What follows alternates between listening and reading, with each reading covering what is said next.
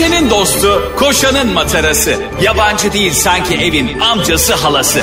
Ağlayan'ın su geçirmez maskarası program. Anlatamadım Ayşe Balıbey ve Cemişçilerle beraber başlıyor.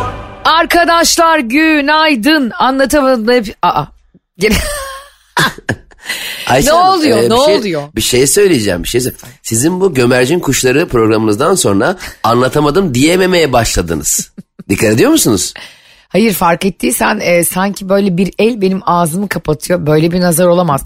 Anlatamadım dinleyicilerine seni şikayet edeceğim bak. Ne diyeceksin? Ayşe Hanım son zamanlarda Hmm. bu YouTube projesinden sonra Kaan sevgili komedyen dostu 20 yıllık arkadaşı yediği içtiği ayrı gitmeyen aynı evlerde üst katta alt katlı oturup sabah akşam beraber birdenbire proje yapası tutan Kaan Sekman'la projesinden sonra anlatamadım diyememeye başladı sayın anlatamadım dinleyicileri bu konulara biraz dikkat Nasıl oldu hakikaten bu ya? Doğru söylüyorsun Kanzim. denk geldi.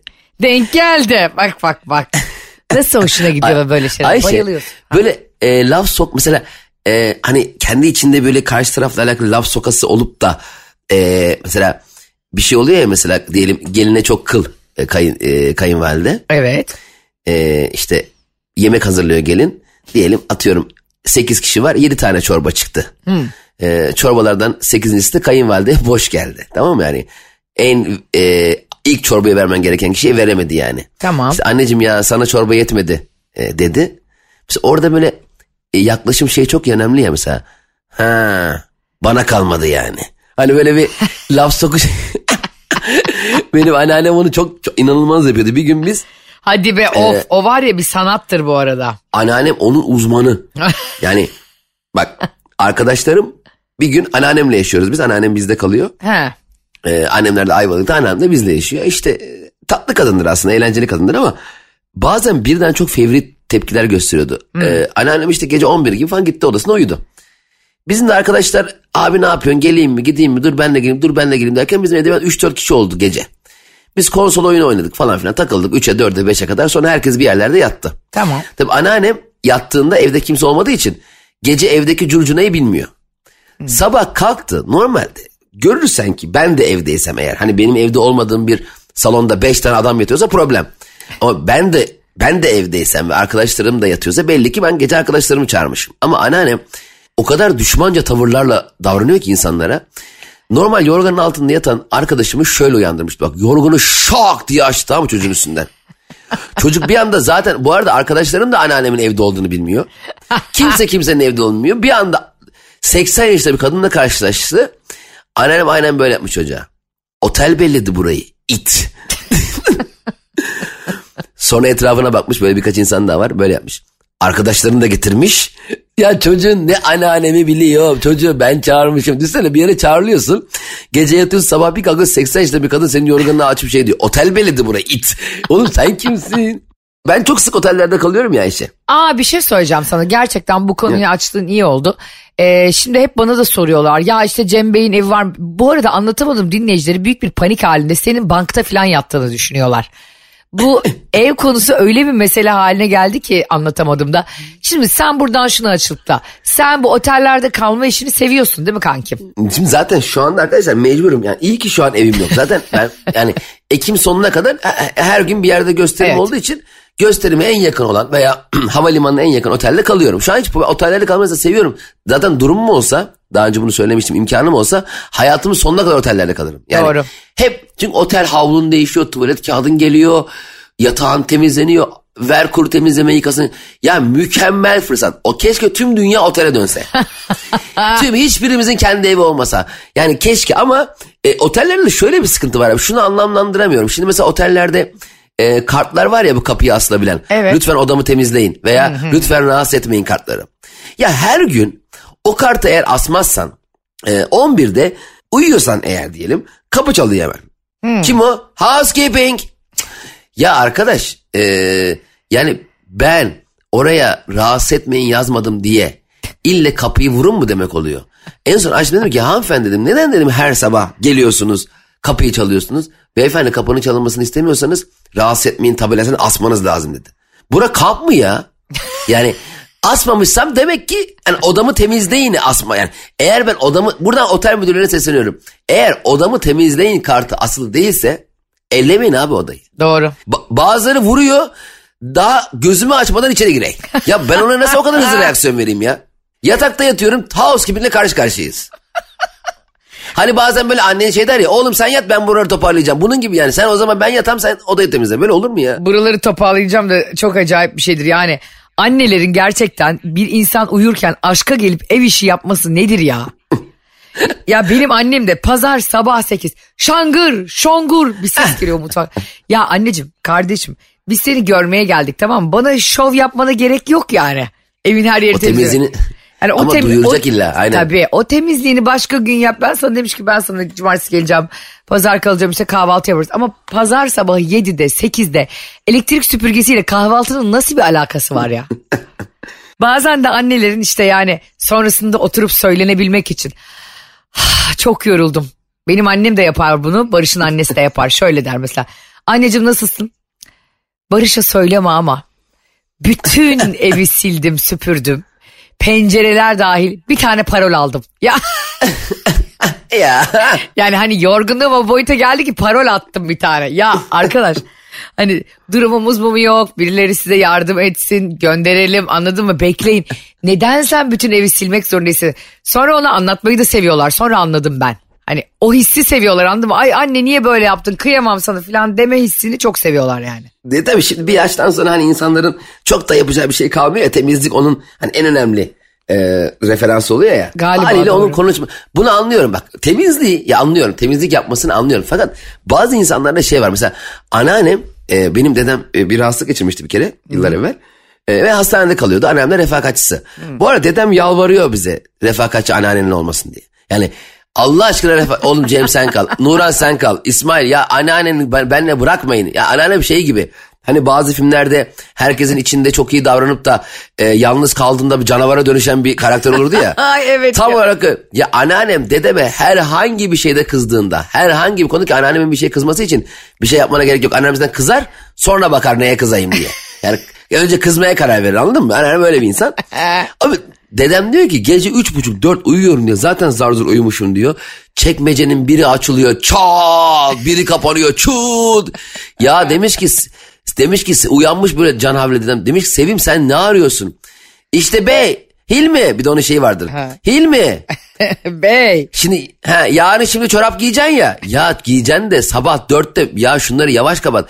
Bu arada anneannem refakatçi. Ben de o Cerrahpaşa'da okuduğum için sürekli gidip geliyorum dedemin odasına. Zaten orada Ha, okuyorum sen ya. orada ziyaret ediyorsun sürekli onları. Zaten öyle ayarlamıştık. Özel doktor çok büyük para vermişti, istemişti. Biz de demiştik ki ben Cerrahpaşa'da okuyorum. Gidip hocalarımdan rica edeyim. Onlar da dedemi Cerrahpaşa almışlar Aa, falan. ne Neyse. tatlısın ya. Evet o zaman öyle olmuştu. Neyse abi ben çok sık dedemi ziyaret ediyorum. Odaya ne zaman gelsem anneannem hep başka odada. Yani hiç dedi yani hep başka odada giriyorum. Bak anneannem iki yan odada. Anneannem ne yapıyorsun? Haftaya taburcu oluyorlar, oluyorlarmış. Ya anneanne oluyorlar da yani senin her odayı tek tek kontrol edip sen başhekim misin ya? Dedemin meyvesi bitmiş, peçete lazım dedeme bir şey lazım. Yani inanılmaz bir Ya refakatçiydi peki ya. neden o da o da ay tam ben ya benim geleceğim senin anne. Hastalık Allah kimseye vermesin şifa versin ama şimdi refakatçi psikolojisi diye de bir şey var Cem. Yani refakatçi sen bilmiyorum hiç kimsenin yanında çok uzun refakat edip kaldın mı ama. Çok uzun kalmadım da kısa da kalamadım birazdan anlatırım. Ha tamam. Yani şöyle bir şey oluyor yani asla bir yerden sonra onu memnun edemediğini hissediyorsun. Çünkü o canıyla boğuşuyor ya şimdi orada. Yani o, Sana gösteremiyor şeyini, Ha, e, yani memnuniyetini. Ha, memnuniyetini de gösteremiyor, nezaketini de gösteremiyor. Konuşamıyor da seninle. Hele odada da bir de böyle e, televizyon, melevizyon hiçbir şey yoksa. Şarjını da almayı unutmuşsan. O şarjın yüzde dört beşse telefonunun şarjı. o uykuya daldığı an ne yapacaksın? Mecbur geziyorsun kapı kapı. Yan tarafa ne olmuş? Hiç eksi olan var mı? Bakıyorsun kurtulan var mı? Ben olsam ben bir kere öyle e, refakat etmiştim. Bir yakınımız vardı işte eşi yurt dışında seyahatteydi. Ben kuzenimi kocasına karşı doldurmaktan neredeyse hastaneden çıktı boşanıyordu. yani inanamıyorum. Sen burada canınla boğuşuyorsun. O gitmiş Hong Kong'da iş seyahatinde güya. İş seyahatle tırnak içinde iş. Yani var ya bak kız gerçekten safra kesti ameliyatı olmuş. Canına mı yansın yoksa ben orada sürekli kız. Sonra bana annem demişti ki e, yavrum sen istersen bu gece kalma. Esra ablanın çok tansiyonu düşüyormuş sen kalacaksın.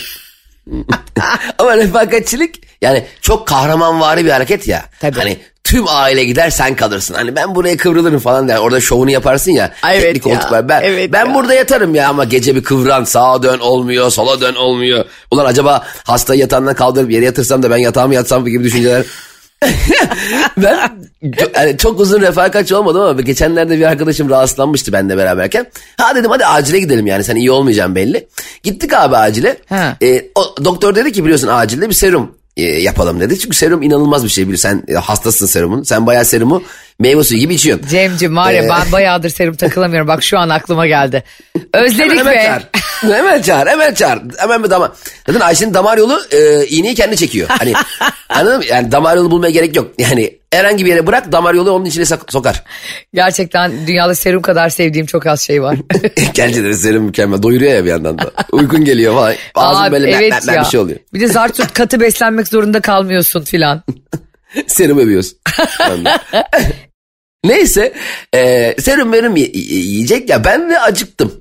E, oda da güzel bir oda böyle. E, dedim hani serum yiyor dinleniyor falan ben de gideyim bir e, çorba falan içeyim kafede. Aha. Gittim kafede kafede arkadaş bir beceriksizlik yani çorba diyoruz tamam diyor içeri gidiyor geliyor tabak yok yukarı koşuyor aşağı iniyor falan filan. Uzadı benim çorba alma mevzum. İçip gelecektim dedim bari hemen büyük bir kahramanlık e, gösterip şey dedim. Verin bari ben odada içeyim dedim. Çünkü refakatçiyim ya ben. Vay vay vay vay. Aldım çorbayı döndüm bu arada yolları karıştırdım. Ulan bir ameliyathaneye gidiyorum dönüyorum kadın doğumdan çıkıyorum bambaşka yerlerdeyim. Bir türlü bulamadığım şeyi acil e, şeyini e, odalarını içeri bir girdim serum bit hani serum bittiği zaman kanı biraz geri çekiyor. ben gittiğimde benim refakatçisi oldum beni bana güvenim. Sen uyu canım merak etme ben buradayım dediğim arkadaşım. Bunun kanı geri kanı serum kanla dolmuş. serum kan doğramışlar seruma. Hemen Allah. şeyi çağırdım. Hemen hemşireleri çağırdım. Ya arkadaşlar dedim buna kimse bakmıyor mu? Ulan asıl bakması gereken sen değil misin? Hemşire de sana güvenmiş yani. Lan onun refakatçi. Refakatçi çorba arayın. Neyse bak işte iki serum var tamam biri ağrı kesici öbürü de bilmem ne falan. Onu düzelt, düzelttiler ikinci serumu taktılar. Ha. Serum, serum çok yavaş ilerliyor. Dedim ki e, bu bu kadar yavaş ilerliyor ben bunu biraz hızlandırayım dedim. Bu arada Biliyorsun ben de serumun yavaş ilerlemesi gerçekten dramdır. evet çok ağır pıt. Uf, pıt pıt pıt. Aynen çok yavaş dedim ben bunu hızlandırayım. Böyle bir 10 saat sürer bu. Çünkü Kanka bence çok şu- güzel fikir şu ana kadar. Mükemmel refakatçiyim ya. Ee, Ama şimdi biliyorsun ben eski sağlıkçıyımdır. Radyoloji mezunuyum.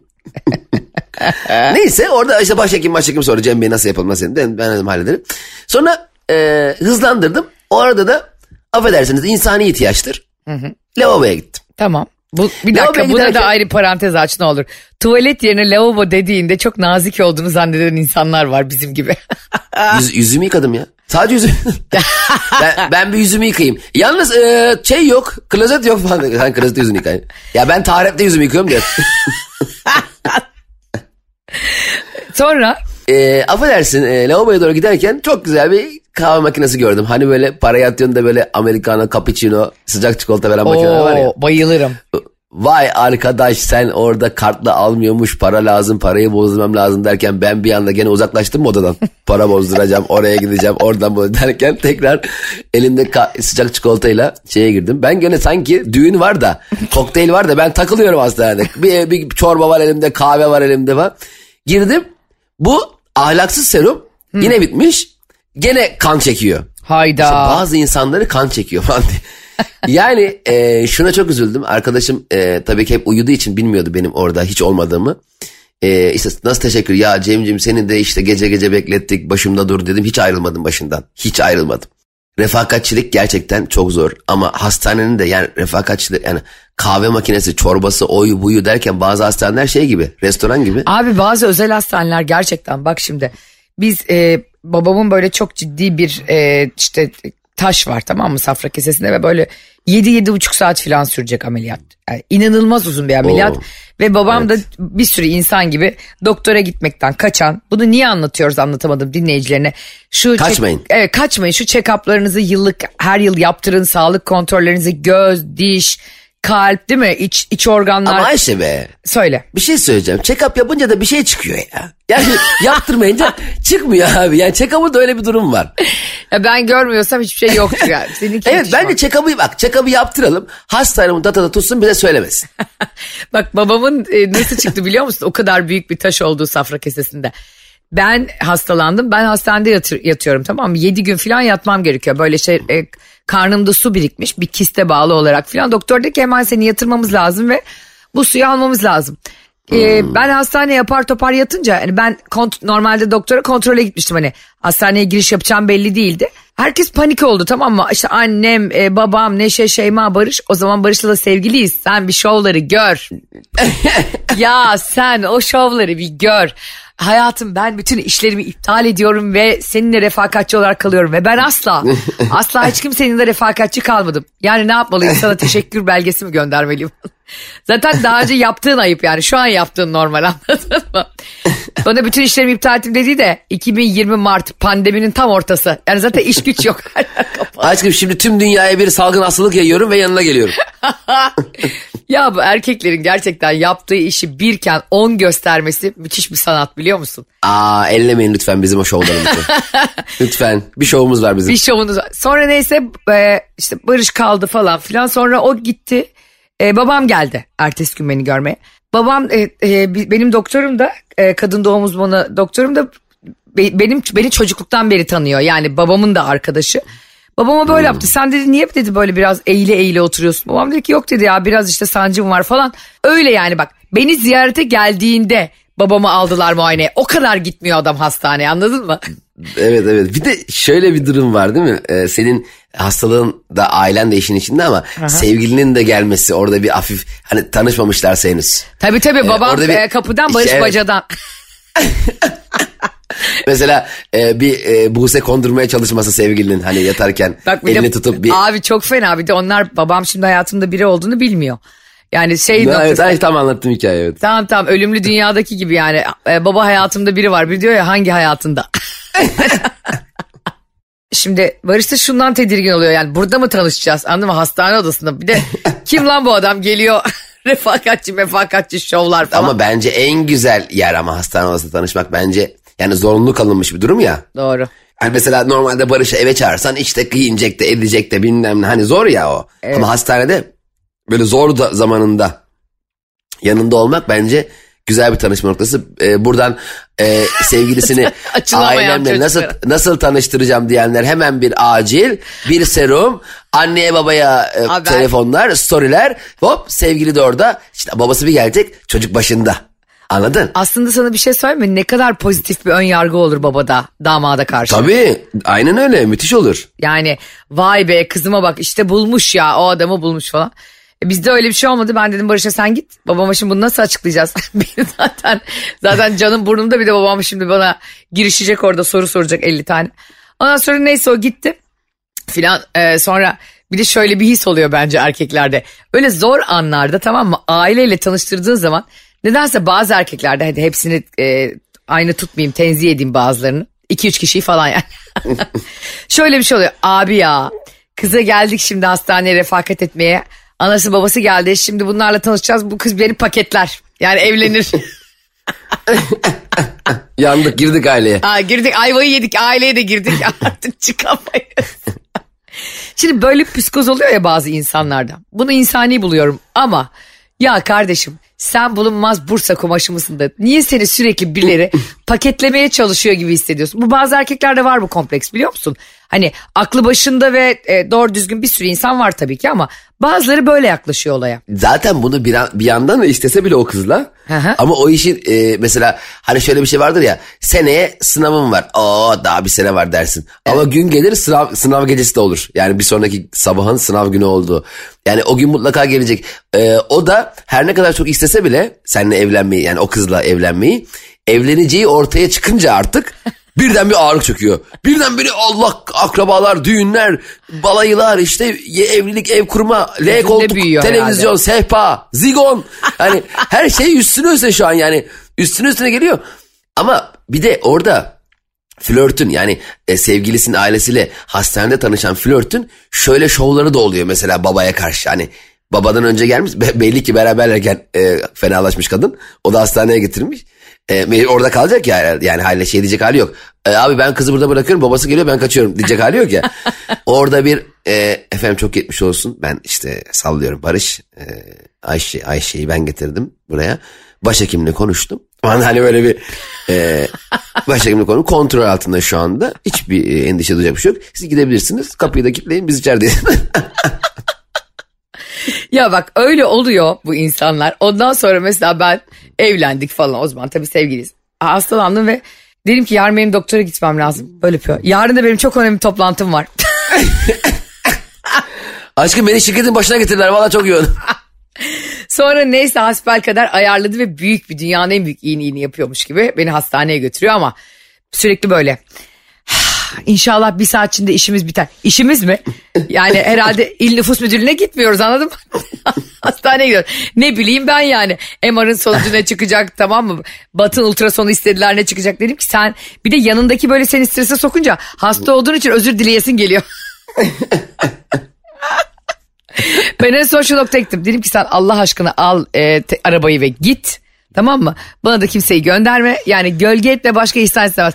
Doktora şey diyor çünkü bir de. Ya çok komik ya. İşte e, dahiliye uzmanına gittik. Benim işte karnımda böyle şişlik var ve sertlik. Doktor diyor ki hangi zamanlarda oluyor? Doktor hanım ya e, ben Ayşe'yi üzdüğümde ve strese girdiğinde böyle oluyor. ya böyle bilimsel bir veri olabilir mi? Reçeteye bak Barış hayatından çıkar. Bir sürü hastalığın sebebinin de psikolojik olduğunu artık eminim yani. Kesinlikle yani şöyle yenmenin de psikolojinin çok büyük etkisi var. İnsanın kendi içindeki huzursuzluğu, rahatsızlığı, kafasındaki soru işaretleri düşün düşün düşün düşün düşün düşün Doğru. hop mide patlıyor. Ha, Değil mi? Ve hani mide ve bağırsak da ikinci beyin diyorlar ya Cemo.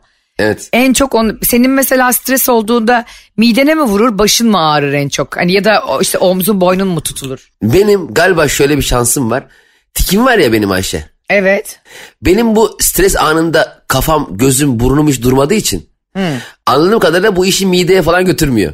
Bir anda böyle falan bir şey oluyorum ya böyle ağzım yüzüm bir- birbirine giriyor. Galiba o beni vücudumun e, işte midemin, başımın ağrıması, midemin yanması gibi yerlere e, götürmeden işi tikim bütün o, o anki sıkıntılarımı atıyor gibi geliyor bana. Çünkü bunu bana bir arkadaşım da söylemişti. Ee, çocukluktan kalma travmalar hepimizde çeşitli psikolojik sorunlar yaratıyor ya. Evet, Ben doğru. de bu tik olmuş ve e, stresli olduğumda hatta çok mutlu olduğumda da hani ille t- negatif şeyler değil. Ee, böyle bir şey oluyorum. e, böyle bir hareketleniyorum biliyorsun benim hallerimi. Ee, galiba o ve vallahi bak o yani ilk defa tikime sevindim. Arkadaşım bana öyle bir şey söyledi. Ulan dedim iyi ki benim tikim var. İyileştirmeye çalışıyordum vazgeçtim. Ulan midem yanacağına kafam dönsün. Vallahi çok zevkli ya. Onu onu tercih ediyorsun değil mi artık bir noktadan E tabi abi öbür, içeride ne olacağı belli değil ki. En azından bu dışarıdan gözükey.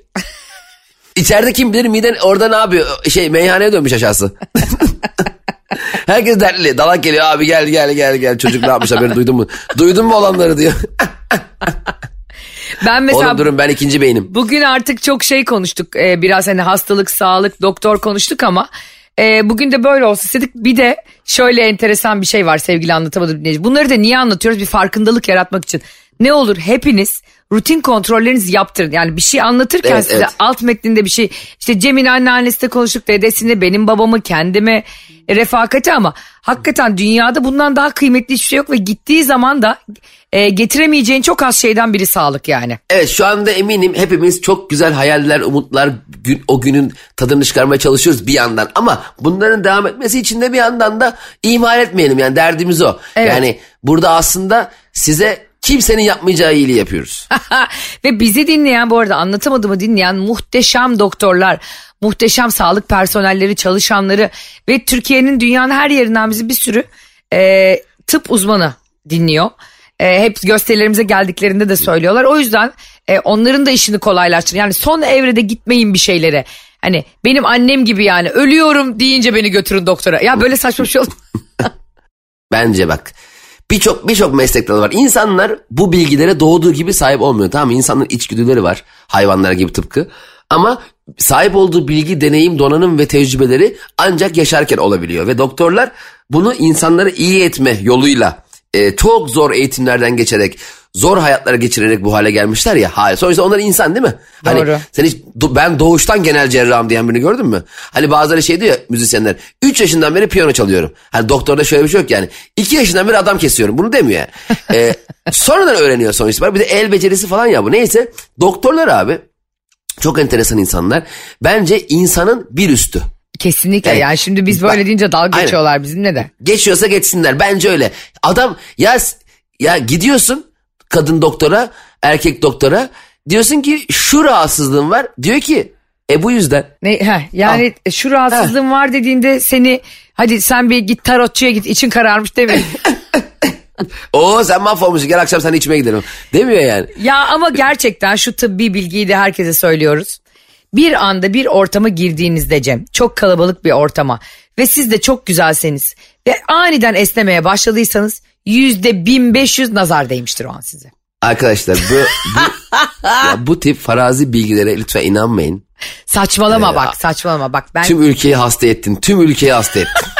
Bak bunun bari yani doktorlara bilime biliyorsun saygımız sonsuz yani Ee, pozitif bilmenin hepsine zaten bizi koskoca pandemiden çıkarttılar yani hekimleri başımız üstünde taşımamız lazım ama şu da bir gerçek doktorların da başına gelebilir bu gittin eşinin sevgilinin şirket yemeğine gittin çok da güzelsin muhteşem giyindin gidiyorsun bir saat iki saat sonra çıkarken arabaya binerken cart yırtmacın yırtılıyor.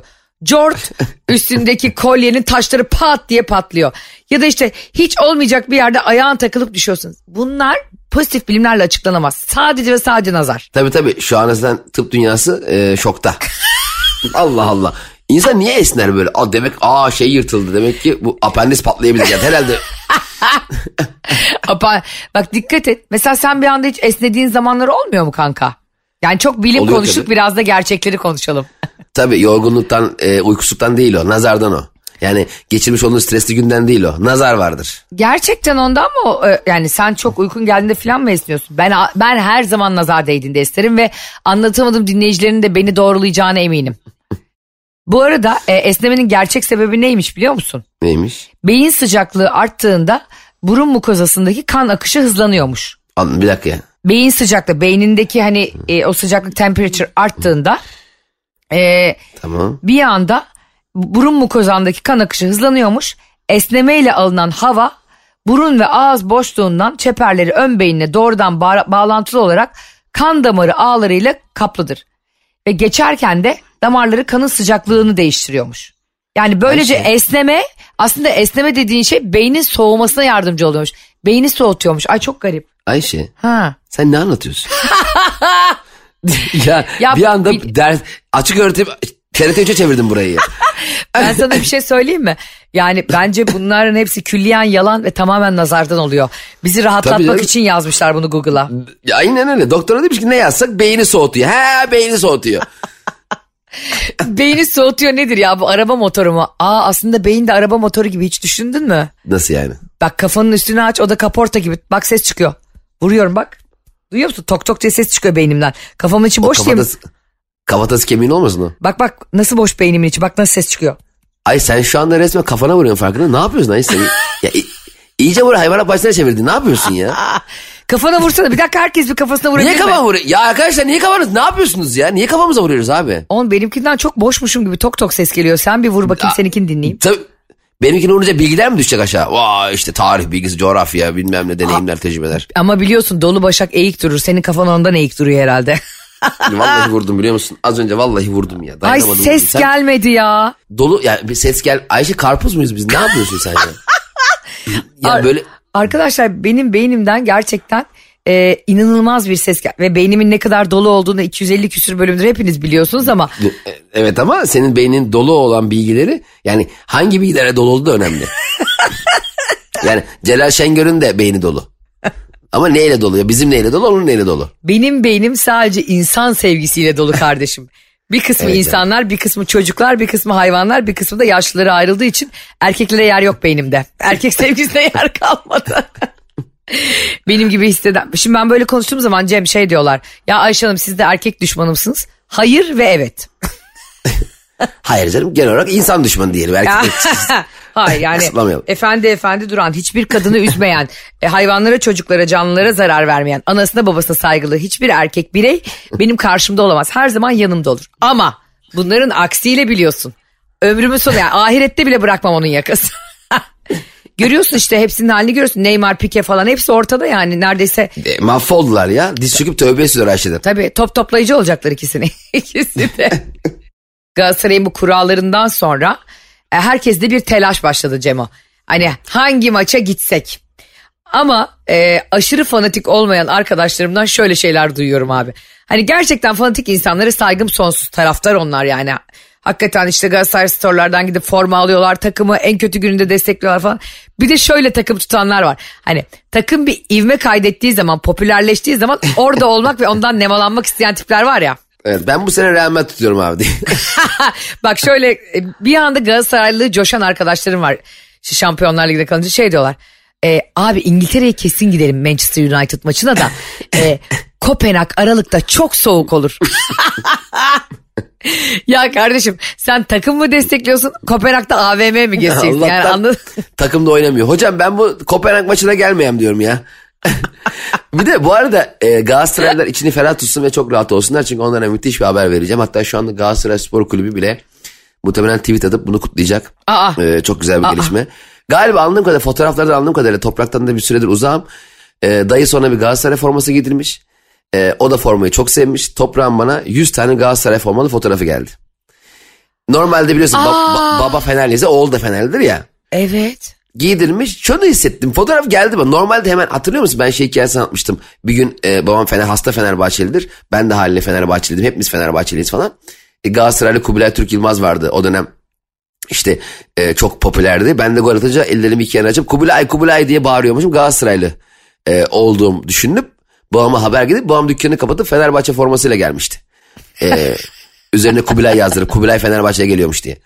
Ee, öyle hani takım değiştirmesi asla izin vermem çocuğun. Ama şunu hissettim ben toprağın Galatasaray formasını görünce.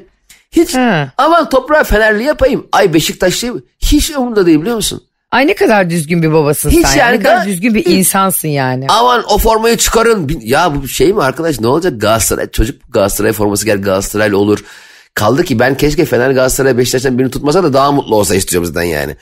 Zaten hepsi her sene e, bir kulüplerden biri başarısız olacak elbette. Tut ne bileyim Manchester City'yi rahat. Seni takdir ediyorum ve gerçekten e, şimdi okullar da açıldı. Çocuklarımız gider gelirken servislerde de bizi dinliyor. Aileler arabalarında bizi dinliyor. Otobüslerde her yerde. Bunu söylemem beni o kadar mutlu etti ki ya çocuklarınızın seçimlerini onlara bırakın.